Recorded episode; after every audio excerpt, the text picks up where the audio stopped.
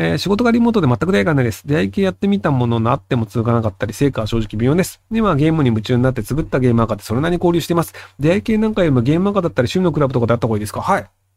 あの、ファイナルファンタジー14で、あの、仲良くなって結婚した人がいたりするので、なので、あの、出会い系よりも多分同じ趣味のゲームとかで知り合った人の方がよっぽど仲良くなって結婚する割合高いんじゃねえかなっていう気がするんですよね。えー知人に暗号資産のジャンプを誘われていて、結構な頻度でお誘いとどれだけ稼げたのかというメッセージが来て、つい少し出すからやってみないかと言われました。紹介するとマーチンがもらえる年込みやすくお小遣い程度にメリットあるのでしょうか？えっと、まあ、騙されて金取られたければ言ってください。あの、暗号、その通貨を買いたければ、自分で調べて自分で買ってください。えっ、と、あの、漫才師のなんかグループの人たちが、その知り合いから暗号資産で儲かるんだって金預かって、で、その逃げられて、あの、なんか警察沙汰になったってなりますけど、あの、暗号通貨で儲けたいなら自分で買え。要はあの、他人に頼る必要ないんですよね。で、あの、これが儲かるよって話を聞いたら自分で買え。要はその、他人を経由する必要性が全くないんですよ。あの、まあ、例えば、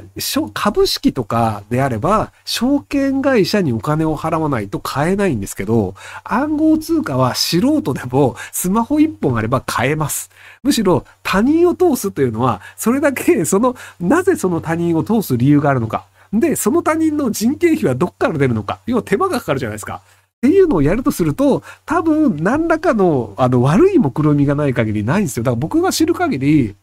他人からお金を預かって仮想通貨を買うってやつ、全員詐欺師ですよ。だって、めんどくさいし怖いもん。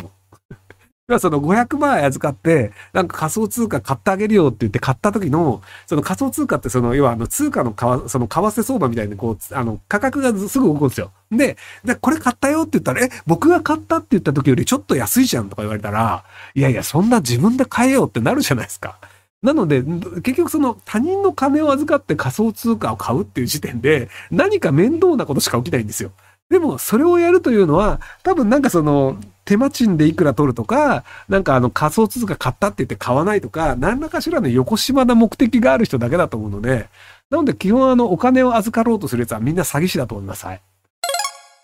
えーキャバ嬢です。店長と不仲で明らかに私に対しての扱いが悪く、今回お客さんカストを巻き込んでルール違反をされました。お客さんとの信頼を壊され、さすがにもう嫌になりましたが、お金欲しいです。明らかに干されているので、店長の幕取りやめるのも悔しいです。さっさとやめれるでしょうかはい。時間の無駄です。なんか、ムカつくから、その会場所に居続けてやろうって言って、居続けることによって、その場所に利益をずっと落とし続けることになるんですよね。なので、あの、その、ムカつく会、その会社やムカつく相手に対して、お金を与え続けるのって余計損じゃないですか。なので、さっさと、あの、他の店に行けばいいんじゃないかなと思いますけど。でひろゆきさんがもし国内で就活をしなければならない大学3年生だとしたら、どのような思考をして業界や企業を決め就活を進めていきますか？就職までの一連の立ち回り機会です。企業や海外就職はなしでお願いします。えっ、と、はやさん1000円払っていただいてなんなんですけど、あの、こういうタイプの質問をする時点で、頭が悪いとみなされますよ。要は、その、僕が何が好きかっていうのを、多分、ひろゆきさんは頭がいいから、今日、こういう業界にこうやって入るっていうので、得なところに行こうとするみたいになると思うんですけど、僕はペンギンが大好きなので、ペンギンの飼育係になります。上野動物園に行きますって言った時に、何の情報もないじゃないですか。何もプラスにならないんですよ。で、じゃあなんか、あの、ヒカキンさんが好きだから、ウームに入りますとか言われても、何のプラスにもならないじゃないですか。要は、あの、大学3年生として、その、自分が就職するときに、その、有利な業界はどこなのか知りたいとか、長期的にうまくいく会社が知りたいとかっていうのがあるのであれば、ちゃんとそう書いてください。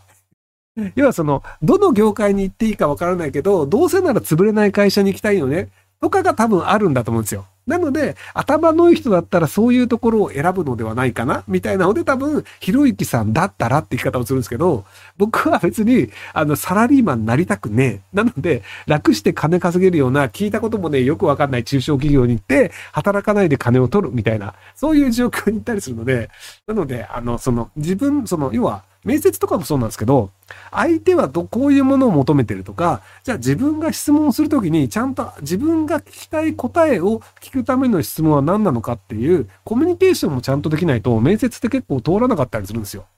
なので、ちゃんとその自分の知りたいことをきちんと聞く質問って何だろうっていうのを考えた方がいいと思うんですよね。せっかくお金を払うんですし。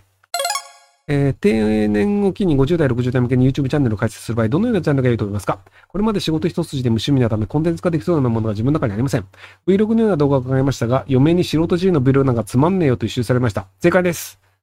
なので、なんかあの、地元の郷土的なものとか、歴史ものとか、もうちょっと他人が興味を持つものを調べて教えるっていうのもいいんじゃないかなと思いますけどね。